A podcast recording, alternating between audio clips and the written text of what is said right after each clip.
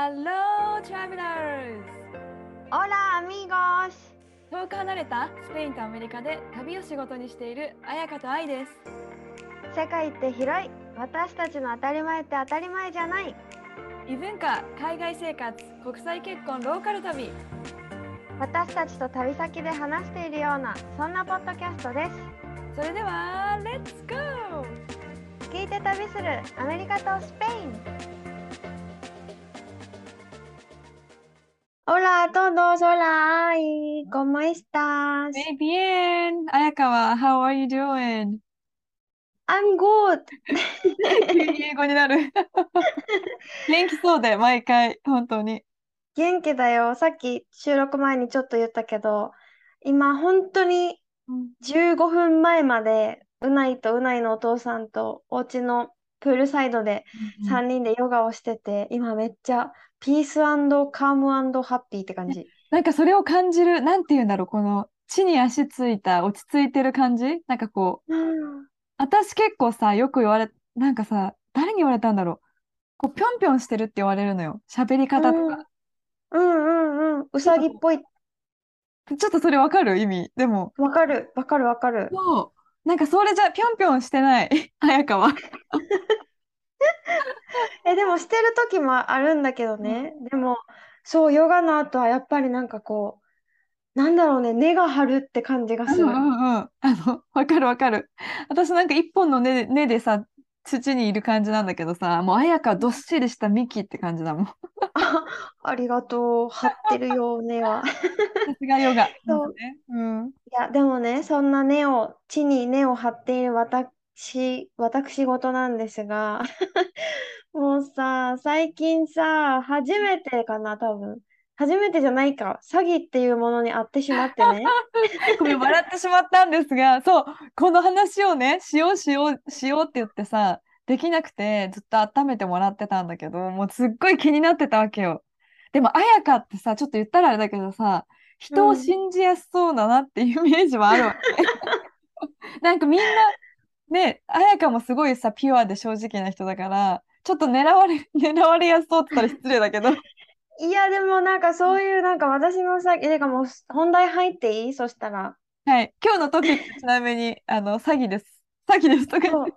詐欺にあったよっていう話なんだけど、この間さ、本当に初めて詐欺にあって、っていうのも、もうね、あの、スペインの銀行口座を私持ってて、うん。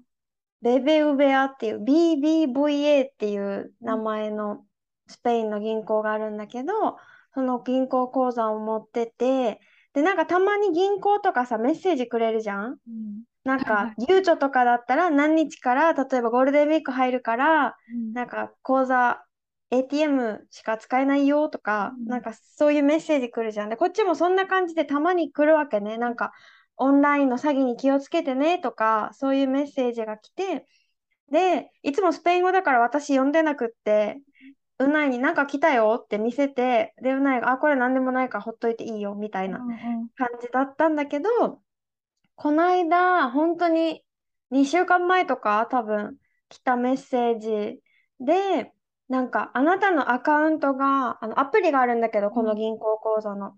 そのメッセージがあなたのアカウントが本日限りで使えなくなるから、なんかログインし直してくださいみたいなメッセージが来たわけね。で、私普段こんなのまず読みもしないの、来ても。うんもう読まないで入ってうないに渡すんだけど、なんでか知らんけど、その日謎の責任感があって、それで、あ、なんかこれ自分、短い文だったから自分でも理解できるぞと思って、うんなんか、あ、こう言ってる。なんか使えなくなるって言ってるっていうのが分かって、うん。リンクも添付されてたわけ。で、絶対普段だったらしないのに、その日はたまにはこういうのも自分でやるかって思って、成長だみたいなね。このリンクを開いたら全くその銀行の何カラーが青なんだけど、うん。青のその銀行のページみたいなのが出てきて、ログインしてくださいって書かれてて、そのログインに必要なのが私のニエっていう、なんだ？なんか住民票番号みたいな。なんかソのがあるんだけど。ーシャルセキュリティみたいな感じかな。ID とうん。私のログインする時のパスワードを入れないといけないんだけど、それを入れてログインして、とりあえずログインして20秒後になんとなく、え、もう1分も経たないよ、多うん。分。なんとなくこれ、うないに行った方がいい気がすると思って、うないに今こういうことがあって、こういう作業をしましたって見せたら、え、これ詐欺だよみたいな、そんなんじゃないよみたいな。はい自己報告して。そうってなって、え、もうすぐ彩香の携帯貸してみたいな、アカウント、彩香の口座のお金全部引き抜かないと取られちゃうって言って、ないが自分の銀行口座に私のお金を全額こう送る、送った、本当にもうすぐ1分も全然経たない後に、別の iPhone があなたのアカウントに侵入していますみたいなアラームみたいなのが来て、知らない携帯が、3つの携帯が私のバンクにもログインしてて、え、お金を、ってこと？他の？そうそうそう。う、ん。3つの iPhone からログインしてますみたいな、これは本当のこの銀行から気をつけて何か、あ、ほん、大丈夫ですか？みたいな、そうそう、アラームが来て、で、うないがすぐ銀行に電話して、そしたらすごいめっちゃ対応も早くって、今こんなことがあって、なんか全部情報だ送っちゃったって言ったら、あ、じゃあまずあなたのこのオンラインのクレジットカードを止めないとみたいな。うんで、すぐアカウントも凍結してくれて、オンラインのクレジットカードも止めてくれて、一応一件落着みたいな感じ。何もお金もね、取られずに済んだんだけど、うん。なんかね、ログイン、私がさ、あのさ、何、ログインして自分の情報を入れて、ログインして、え5分も絶対経ってないの。相手がし,、してきたの。うわ、怖っ。そう、だから、え、こんな早いのと思ってうんさ、すごいね。もう向こう、よっしゃ、よっしゃって感じでもうすぐに。そう、多分ね、そうで、しかも私がさ、ログインし、情報を入れたページも、その銀行のページとめっちゃ似てるわけ。言うよ色とね。かも似てるそう、めちゃくちゃ似てるから私疑いもしてなくって、うんでもなんかうないが後からそのページを見たら、アドレスが普通だったらさ、例えば、なんだろう、bbva.com とかになるはずじゃん？その、でも全然違うアドレス。そこまで、アドレ。ス、そうそう、うん URL まで見てなくっうんて、うわーって感じだったんだけど、それでその日私は詐欺っていうスペイン語の単語を覚えました。ちなみに、私も知りたい。ちなみに、エスタファって言うんだけどエスタ、ファ。そう、じゃあ、エスタファにあったんだ。そう、エスあタファにあって、で、それをなんかうないが翌日ね、職場の友達に、もううないからしたら信じられないみたいな感じだったわけ。なんでこんなの信じるのみたいな。ーうん。絶対に G メールでも、ショートメールでも、絶対にやっちゃダメ。もうベベウベアからメッセージが来るのであれば、絶対にアドレスがもう確認すること。ベベウベアになってるし、え、メアドも違うとこからだっえ、普通に私ね、メアドどころか普通になんかショートメールで来たんだよね、そのメッセージ。へー電話番号で来たの。何それ。え、で、その電話番号も全然ランダムな知らない番号だったってことで？知らない番号で来て、そえう、そうそう、だからさ、うんなんか日本だったら多分信じなかった。なんかたまにさ、あなたの宝くじが当たりましたとかさ、あるあるある銀行とか来るじゃん。ああいうのとか絶対信じないし、でもないのにって思うもん。そう、なんだそれとか、ログインできませんとか、似たようなのもさ、日本にいた時来たことあるけど、はいはいみたいな感じで信じてなかったのに、言語が変わるだけでこんなにちょろいく騙されるのかと思って。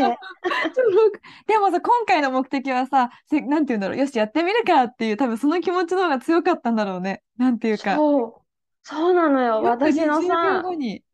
そうよチャレンジ精神をさ、見事にさ、こいつらに 裏切られ。でもなんかそれを、うんなんかうないの友達、うないが職場で、こんな、あやかがこんなことがあってね、みたいな話をしたら、結構みんな、私も詐欺にあったことあるのみたいなうん。あ話が出てきて、一人の子は、なんか、WhatsApp ってアメリカもある？るある。なんか LINE みたいなね、そういうメッセージアプリだよね。そうそうそう、WhatsApp を乗っ取られたらしくって、気をつけよう、今。うん。で、しかもその乗っ取られ方が、なんか友達からメッセージが来て、本当に実在する友達ね。で、その子も乗っ取られてるんだよね、だから。え、その、あれじゃない？ギフトカード買ってみたいなやつ？うんうん、なんかね、その子から来たのは、なんか、友達、なんかログインできなくなっちゃって、友達が全部消えちゃったのみたいな。ああ、なにありそうだね。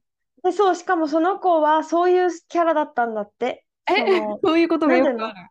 そういうちょっとお、なんか抜けてるみたいな感じの子で、またかよって思っうんて、やりそうって思ったんだって。だからこれを、これをなんかログインしてくれれば私の友達としてもう一回復活できるから、リンクタップするだけでいいから、みたいなへのがー来て、それで信じてタップして、で、その時何も、もうそのまま何も本物と思ってるからね、気にしなくって、そしたら翌日、職場のなんか同僚から来たメッセージがね、あなたの名前ですごいことになってるよってやって、スクリーンショットが送られてきて、なんかその子のアカウントが乗っ取られて、なんかね、下半身の写真とかをこの職場の上司とかもいるグループ、WhatsApp みたいな、WhatsApp のグループに。うん。そうだからその職場の人たちからしたら、え、急にこの子どうした？みたいな怖っ。え、その目的は何ってなるんだけど、それ。あそう、だから多分何もそれはただのお金え取るとかでもなく、ただの嫌がらせっていうか、なんだろう。多分、うん、そんなお金が欲しいとかではないんだと思う。ね冗談みたいな。シミュレーションって感じな。そう、それ、しかもそれをさ、なんか職場のグ、LINE に、LINE じゃない、グループにされたから、もうなんか、私じゃないんですみたいなのを、もう必死だよね。必死だよね。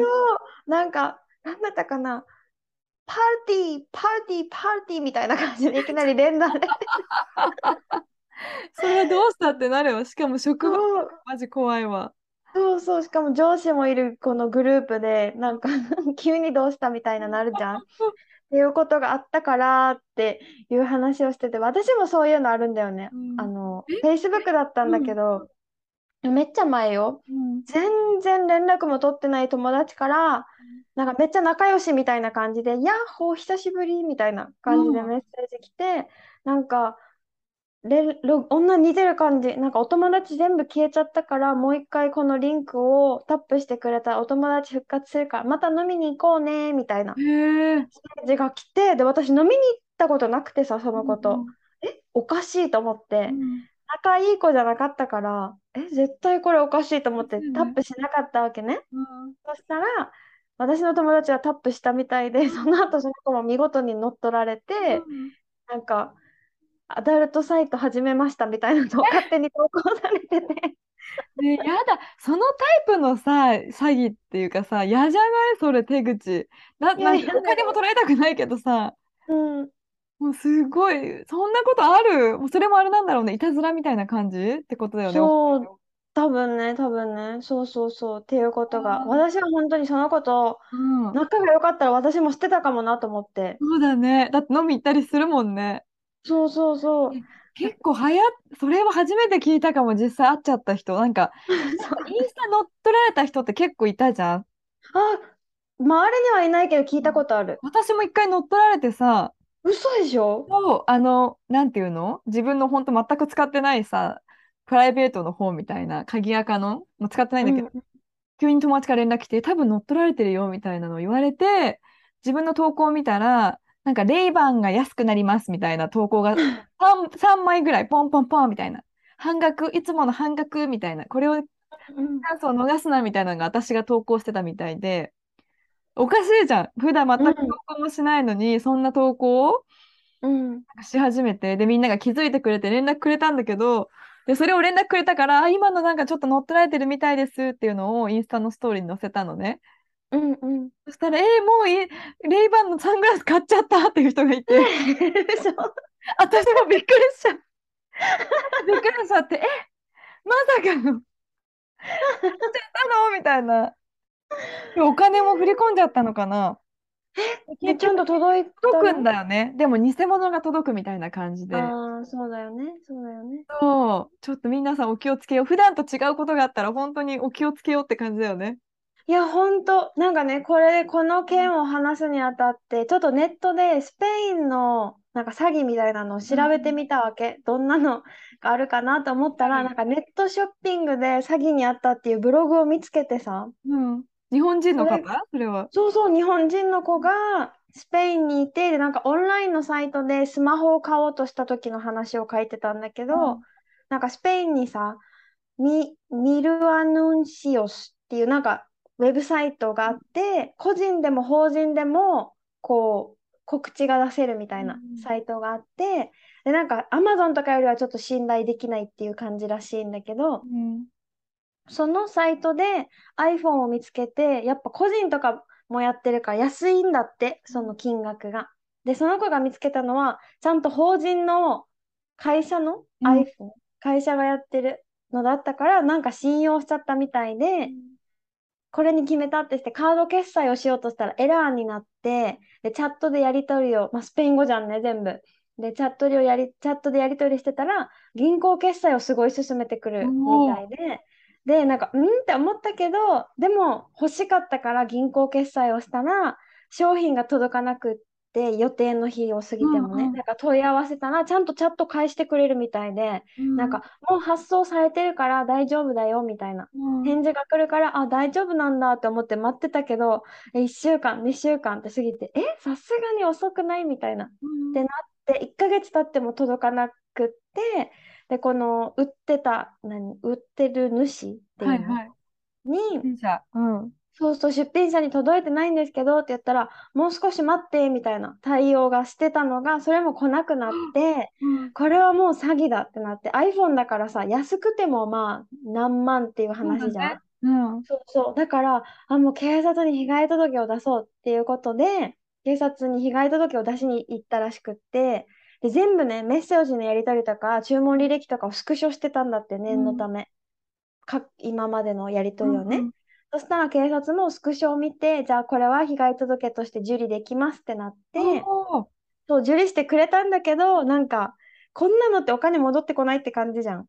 ね、ちょっとそ、そんな気がするけど。うん。そう、それでなんか、でも警察がなんかこう、被害届さえあれば、銀行、この支払いをした銀行、銀行で決済してるから、銀行の窓口で、銀行振込のキャンセル依頼っていうのを出せるらしくって、スペインでは。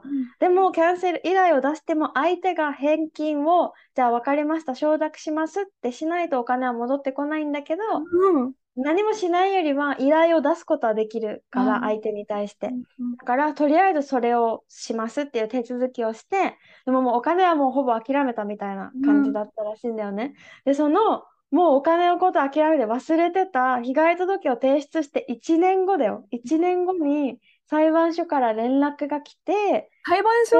う。ん。そうそうそう、裁判所から連絡が来て、なんか1年前に提出した被害届のこの内容について4ヶ月に、4ヶ月後に裁判をしますっていう連絡が来たらしくって、でえ、どういうこと？って思ったら、なんかちゃんとこの警察の捜査が進んでて、え、民事裁判の案件にちゃんとなってたみたいすごいで、すごいよね。うん。で、なんか裁判の1週間前、うん。なって、この詐欺サイトから返金するから裁判を取り下げてほしいっていうメッセージがそれ、嘘。そう。で、うん。か裁判所経由でうん返金してもらって一件落着したっていう話が書かれてたわけ。まさかの諦めてたのに。え、ってことはやっぱさ、被害者がすごいいたからさ、そういうふうに、ね、捜査も進んだって感じだったのかな？ねえ、もしかしたらね、だしこの子がちゃんと証拠っていうかさ、いろいろスクリーンショット撮ってたあり、ちゃんとうん。そう、注文履歴とかいろいろちゃんと何、詐欺に遭ってるって気づく前からそういうことをしていたっていうのは大きいのかなって思そうだって。ね。その証拠が残ってることで、それ返してもらえたんだろうね。だしさ、外国でさ、警察に行って被害届出そうって思うのもすごいなと思って。確かにね。なんか数万だったらもういい、めんどくさいしいいやとかってなんかなりそう。なりそうじゃん。でもちゃんとその子は警察に行って、被害届も出して、で、この裁判所、あ、うんうん違う、この銀行にも依頼、この返金依頼みたいなのも出すっていう、多分簡単じゃなかったと思うんだよね、そんな。文章ではさ、一言で、何、被害届出しましたとかって書いてるけど、いっぱい取り調べじゃないけど受けるわけじゃん。そうだなんでね。そうなったのとか、それを全部スペイン語で説明して、全部やり取りしてってしたってすごいなと思って。で、なんかその子も別になんかスペインに行ったばっかりで、そんなペラ、なんだろう、スペインめっちゃ知ってますっていう感じじゃなかったわけね。うんあの頃の私は、みたいな。感じで。そうそう、でも書いてた勝利かね。彼女の努力の勝利だよ、そういうところにさ、ちゃんと。感とね、あのスペイン語での頑張り。いや、でもそれ多いと思う。多分アメリカもそういうの多いっぽい。いろいろ見てみたら。やっぱショッピング系？うんうんうん。あとなんかこう、やっぱ貴品、何、ブランド品とかだと偽物が届くとか、やっぱすごい多いみたい。えで、特ー、になんかアメリカもアマゾン詐欺がすごい流行ってるっぽくって、あ、そうなんだ。なんかアマゾンってさ、勝手に信頼できると思ってた。多分そこだから、そこを狙ってるんだろうね。やばい。みんうなが思んう、アマゾンのホームページにもこんな詐欺が多発してるので要注意みたいなのがすごい書いてあるんだけど、やっぱりそのメールとか電話が来て、なんかこう、何なんだろう、それは。多分リンクがさ、貼ってあって、多分あなたの商品が送れますとかわかんないけど、こういろんな、多分いろんなパターンがあるって書いてあったんだけど、で、リンク押しちゃうと個人情報が盗まれちゃう。とか、あと Amazon ギフトカード詐欺みたいな、多分これもギフトカード関連の、ここになんかしたら Amazon カード、よくあるじゃん、10ドルギフトであげますみたいなのとか、うんうんそういうので個人情報が取られちゃううんとかが結構多発してるらしいので、Amazon のウェブサイトにも、あの、リンク、要注意ですみたいなのが書いてあった。うえん。ーもうなんかさ、私さ、自分がこの銀行の詐欺にあって、めっちゃびっくりしたのが、本当に世の中ってめっちゃ悪い人いるんだなって思ってさ。ねえ、なんかそれ、なんて言うんだろう。それをで生活してる人がいるってことだよね。うん。そうそうそう。え、めっちゃ悪いじゃん、それ。もうめっちゃ悪いよ。めっちゃ悪い人じゃんと思ってさ、なんかその、その日の夕方かな、なんかうないがね、YouTube で日本人でうん。オレオレ詐欺を過去にしてましたみたいな人の YouTube を見てて、うん。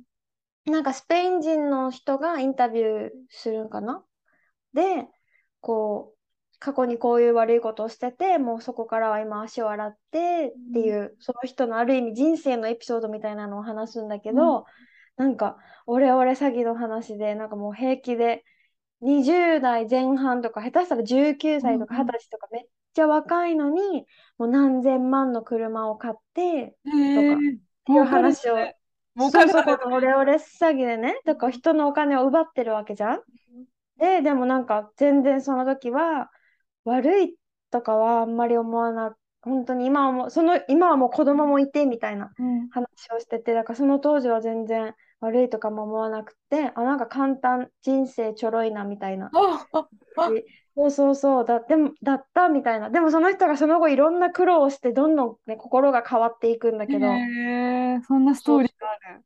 そう見たね、その人の。そうそう、なんか子供がなんか病気になっちゃってとか、もうその時にはすごく真面目になってるんだけど、それでなんか、あ、なんで自分の子がって思って過去のことを思ったりとあかしましたみあ、たいな。病んだりして。うん。そうそうそう、話とかをしてて、で、なんか、あ、そんなやってる人たちってなんかちょろいなとか思いながらやってるんだと思って、本当に悪いやつじゃんみたいな。腹が立つね。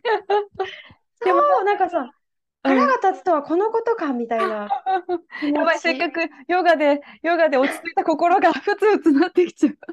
そう、なんかびっくりしちゃってさ、そんな悪い人、まあそりゃいるよ、いるけどね、いるんだろうななっては思うけど。日本とかそういう先進国だとさ、そういう気持ちで、まあ、私の勝手なイメージだけど、やってる人が多そうだけどさ、なんか本当に発展途上国とかはさ、もう生きるためにお金が必要でとうかさ、親が持ってる借金を返すために本当にドラッグディーラーになるしかないとか、詐欺の会社に。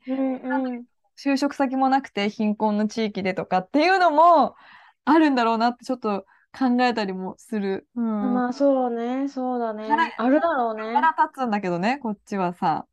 うんうんうんうん。なんか、あとなんかさ、あ のなんか、なんかいっぱいいた。あ のアメリカの詐欺で、結構さ、仕事、ジョブスキャムみたいなのが多いらしくて、うん。普通になんか就職先、偽の会社として、ホームページとかに載せてて、で、普通に就職先探してるじゃん。特にコロナだからさ、うあの、ん。すごい職探ししてる人が多い中、必死な人を狙った偽の会社に履歴書とか全部送って、個人情報とか、その事前のなんか必要な費用とか払うのにお金をと騙し取るみたいなひどい。ことがあるらしい。 job scam も結構流行ってるから気をつけてみたいなのがあった。あと、その中でも、リモートワーク詐欺みたいな。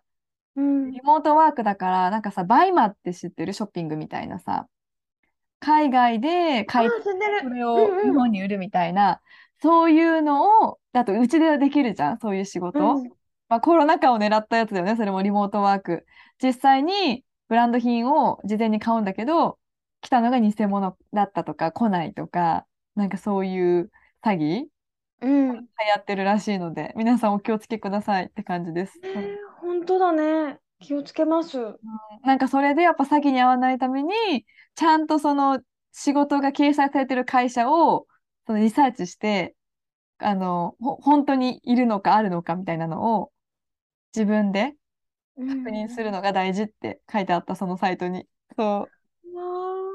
なんか本当になんかさ人のさ弱いところをさついてくるようななんだろう仕事とかもさオレオレ詐欺もそうだしさこれも人の良心につけ込むじゃん。あと出会い系詐欺とかもさ結婚詐欺か。とか人のなんか弱いところにつけ込む。そうだね。あの、気持ちがこう揺れ、揺れ動くみたいなう感じ。んえ、うん。それで言うとさ、さっき、この間かな、綾香が、うない、うないがさ、うん。おすすめ、おすすめしてたのかな？何だったっけ？おすすめっていうかなんかこういうのなんかネットフリックスにあったけどなんか見た？みたいな。そうそう、なんかさ、ネットフリックスの詐欺のドキュメンタリーでさ、Tinder で騙されるやつ、タイトル何だったかな？ちらっと見たんだけど、やっぱそれも巧妙と思って。うん。え、どんな内容か知ってる？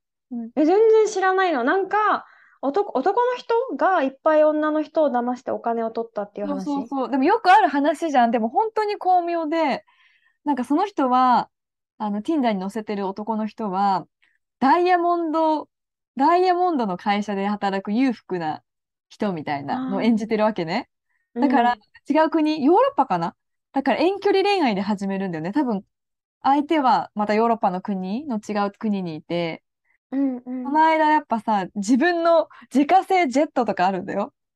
一回うん会おうよってなったんだけど、本当に自分の自家製ジェットで違う国に行ったりとか、自分の母、母親役の人とかが出てくるわけよ、その中に。ダイヤモあ、じゃあ協力者がいるってこと？そう、そう、もうすごいの演じるの、あれが。なんか自分のボディーガードもいてとか、ちょっとこうネタバレになっちゃうからあれだけど、うん。ここから先はね。で、うん結局なんかいろいろダイヤモンドの会社にトラブルがあって、ボディーガードの人がちょっと殴られてとか、そういう写真も送られてきて、今なんか追跡されないように、自分のじクレジットカード使わないようにしてるから、ちょっとあなたのね、彼女だよ。もう彼女になってるんだけど、クレジットカードちょっと今だけ貸して、みたいな。でも彼女は彼女でさ、自家製ジェットにも乗ってるしさ、彼の。あ、そうじゃんね。家族に待ってるから、で、生活ぶりも見てるから、絶対、そんな、うん、彼女だし貸すよ、みたいになるじゃん。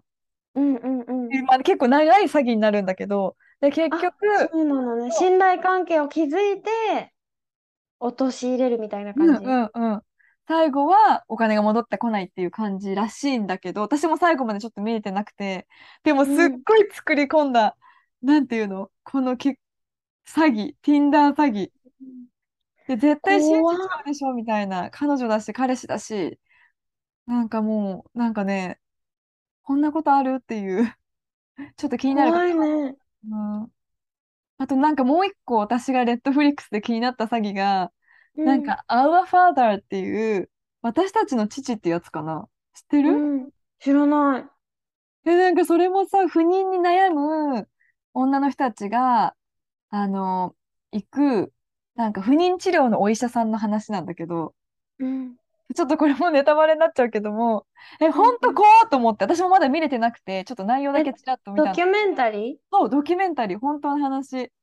でさ、あの、多くの女性が不妊治療をするために、あるこのお医者さんのとこに行くんだけど、それが1970年から80年ぐらい。の時にね、不妊治療をしてもらって、で、それは人工授精をしてるところなんだけど、だからこう、精子と卵子をさ、あの、外でね、あ、それもう知ってるよね、みんな。うん。そう。で、その70年代から80年代に不妊治療で生まれた子供たちが大きくなって、なんかね、2000、あの、7年ぐらいからさ、自分で DNA 検査のキットができるっていう家庭用のが発売し始めたんだって。で、その DNA 検査がどんどんどんどん流行ってくんだけど、2018年ぐらいかな。それで検査、自分の本当の母親とかさ、自分の異母兄弟誰なんだろうっていうので、気になって、検査をしたら、自分の周りに異母兄弟が94人もいたっていう、え、なんでってなるじゃん。うん。そう。で、なんでってなったところ、その不妊治療、まあ、ネタバレになるんだけど、うん。で、通ってたお医者さんが自分の精子を体外受精してたのよ。意味わかる？もう何？って感じじゃん。だから全部父親自分みたいな。はいはいはいはい。そう。え、なんでなんで？その先生は、このお医者さんは、ある意味、救うつもりでやってたの？それともなんか、快楽っていうか趣味っていうか？ちょっとそのドキュメンタリーを見てもらわないとわかんないんだけど、私もちょっとそのあらすじというか、ちょっとネタバレのとこだけ見て、だから、えもう、アワファーザーっていうのは、その不妊治療のお医者さんっていうことだよね。ー、怖っ。この地域にめっちゃさ、同じパパの、パパというか、異母兄弟めっちゃいるやんっていうことで、そう、それが暴かれたっていう話。うわ怖いよね。これも怖い詐欺じゃない？あ、詐欺っていうかさ、ちょっと騙された感じするよね。はい、そうだね、騙されたね。てか、しかも信頼してるお医者さんに、え、怖い怖い。怖いよね。ありえ、でも分かんないじゃん。なんかさ、体外受精してるって言ってもさ、実際ちゃんとその、そのね、あしてんのかみいたいなね。うん自分の使うかっていう話なんだけど、ちょっと本当なんでしてたかは、ちょっとぜひ見ていただきたい。その、そのアワ、アワファーザー？アウアファーザー、アウアファーザうわー。だよね。なんか、詐欺で言うと、詐欺の話。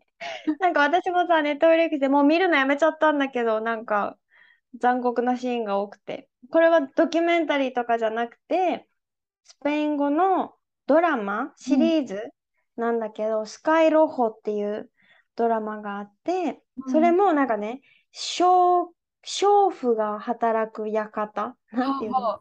召喚がメインの舞台になるんだけど、娼婦たちの話なんだけど、その人たちがなんでそこにいるのか、どうやって来たのかっていう話も含まれてて、その中のいくつかのエピソードは、例えばキューバから来てるスペインにね、しかも撮影地多分テネリフェだよね、確か。そう。そうそうそう、テネリフェなんだよ、そのドラマ。なんか余計見なんかちょっと見ようって思うかも。自分が住んでるそう、最初ね、それで見たの。なんか、うないのお父さんの友達が、この撮影のために自分の船を貸したって言ってて、えー船のシーンが、そうそうそう、船のシーンがあって、その船を貸して、その、何、出演者とも一緒に写真撮ったりしたんだよって言って見せてもらって、写真とかも。そしたらそれがさ、先週、先々週か、私が紹介したさ、スペインの代表的なイケメンはこの人だよみたいなはい話を。はいはい。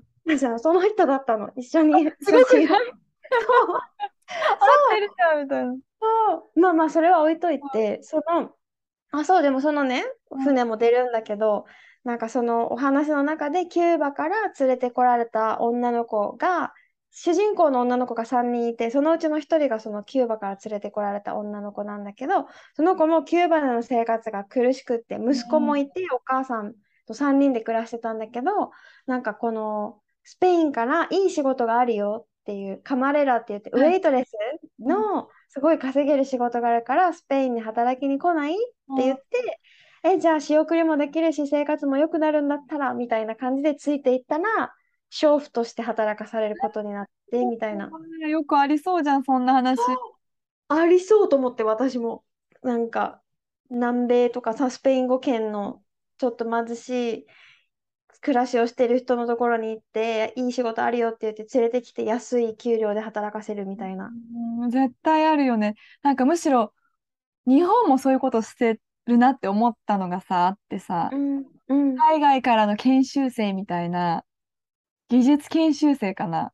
うん、ベトナムとかそういうところから仕事あるよ、日本だよ、給料いいよって言ってきて、全然お給料を払ってくれないし、安い給料で働かされるっていうのが、すごい問題になってるし、なってたし、っていうのをさ、なんかやっぱ私もその技術研究生たちに日本語を教えてたりしたからその日本にいる時ね、結構ドキュメンタリーとか見たんだけどもう怖って、やっぱそういうの日本であんまニュースにならないじゃんまず。ならないね。うん。世界のどこでも起きてるなって思うそういうだ、ま、仕事貧しいとかさお金をこの理由に引き寄せるというか。うん、うんうんうん確かに。え、なんかさ、私さ、前さ、ポッドキャスト、朝日新聞のポッドキャスト見てるって話、あ聞いてるって話したっけ？えー、わかんないかも。うん、なんか朝日新聞がさ、ポッドキャストをしてて、その中で、なんかね、韓国から来た留、留学生っていうか、韓国人、生まれも育ちも韓国で日本に来て働いて、で、声だけ聞いてたら、全然全然もう日本人。なんか、ペラペラとかも、そう、めっちゃペラペラの人なんだけど、その人がなんか在日って言われるのが嫌だみたいな。へなあ、でもなんか聞いたことある。うんうん。なんかそんな話をしてて、この仕事の話とか、こう日本での工場での話とか、なんかそういうお金を払ってもらえないとか、なんかそういう話とかもしてて、え、日本の闇じゃんってめっちゃ思ったんだよね。日本闇あるよ。もう世界どこでもあるんだろうけど。うん、そう、なんかそういう、あ、まあそうね、どこでもあるんだろうけど、なんかその時の話が。え、てか朝日新聞のポッドキャストめっちゃおすすめよ。え、それはどういう系をさ、発信してる？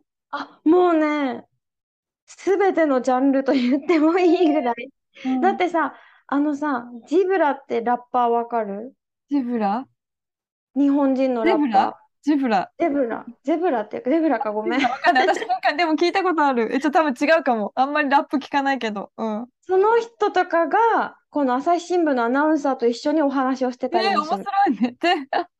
そう、ラップで日本を語るみたいな回とか、えー、お坊さんをゲストに呼んで、お坊さんから見た、なんだろう、日本についての話をしたり、こういういろんな外国人、日本語を喋れる外国人の人と日本の話をしたりとか、なんか教会で飲み会していいのっていう話を牧師さんに聞いたりとか。ああ、なるほどね。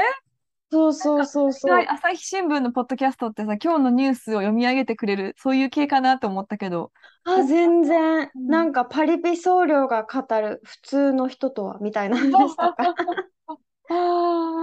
上手に今の、でもちゃんと真面目、真面目っていうか、学びになる話が多くって、認知症の介護には年12兆円かかっている。家族が担う隠れたコストとかさ、日本の抱えてる問題じゃん認知症とかも多分きっと。そういう話とかなんか夫婦別姓の話とかもするし、うん、あとはアフガニスタンだったかなのなんか捕虜にえ？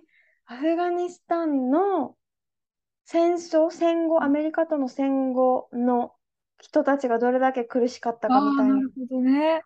アフガニスタンで記者として生活、はい、何年か生活してた人がその当時の様子を語るっていう回もあるし、なんか国から逃げたくって飛行機に捕まって飛行から飛ぶ飛び立つ飛行機の車輪に捕まってそうそう。うん、そうそうそう死んじゃった男の子の話とか、そういうなんか私たちがさ知らない海外でリアルに起きてる話もしてくれる、なんかその特派員が話してくれるんだよね。こうこういうことがあってとか。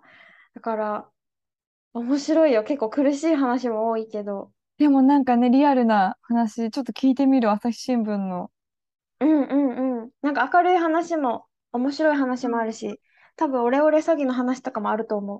オレオレ 大事よ。自分かかるかもしれないから、本当に。そうそう、本当に。本当に本当に。だから、見てみて。聞いてみて。聞いてみます。はい。ということで、今回は詐欺にあった話から日本の闇についてまで。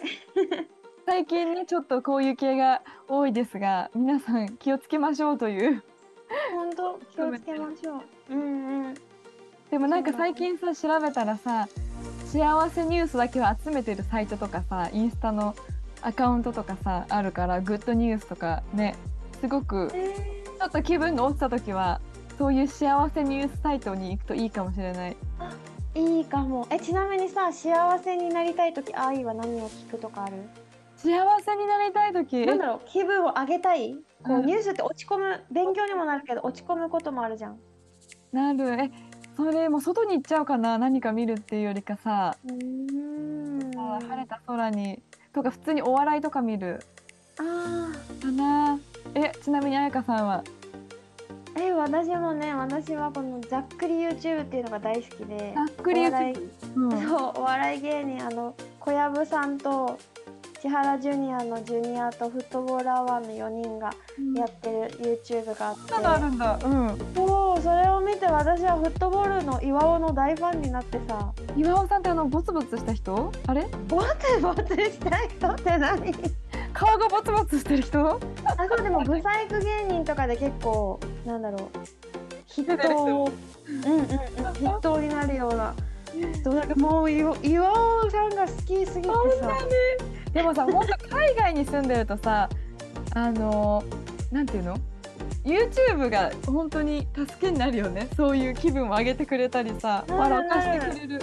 テレビ見れないもんね。まあ見れる。そう日本のお笑い面白い。やっぱ笑っちゃう。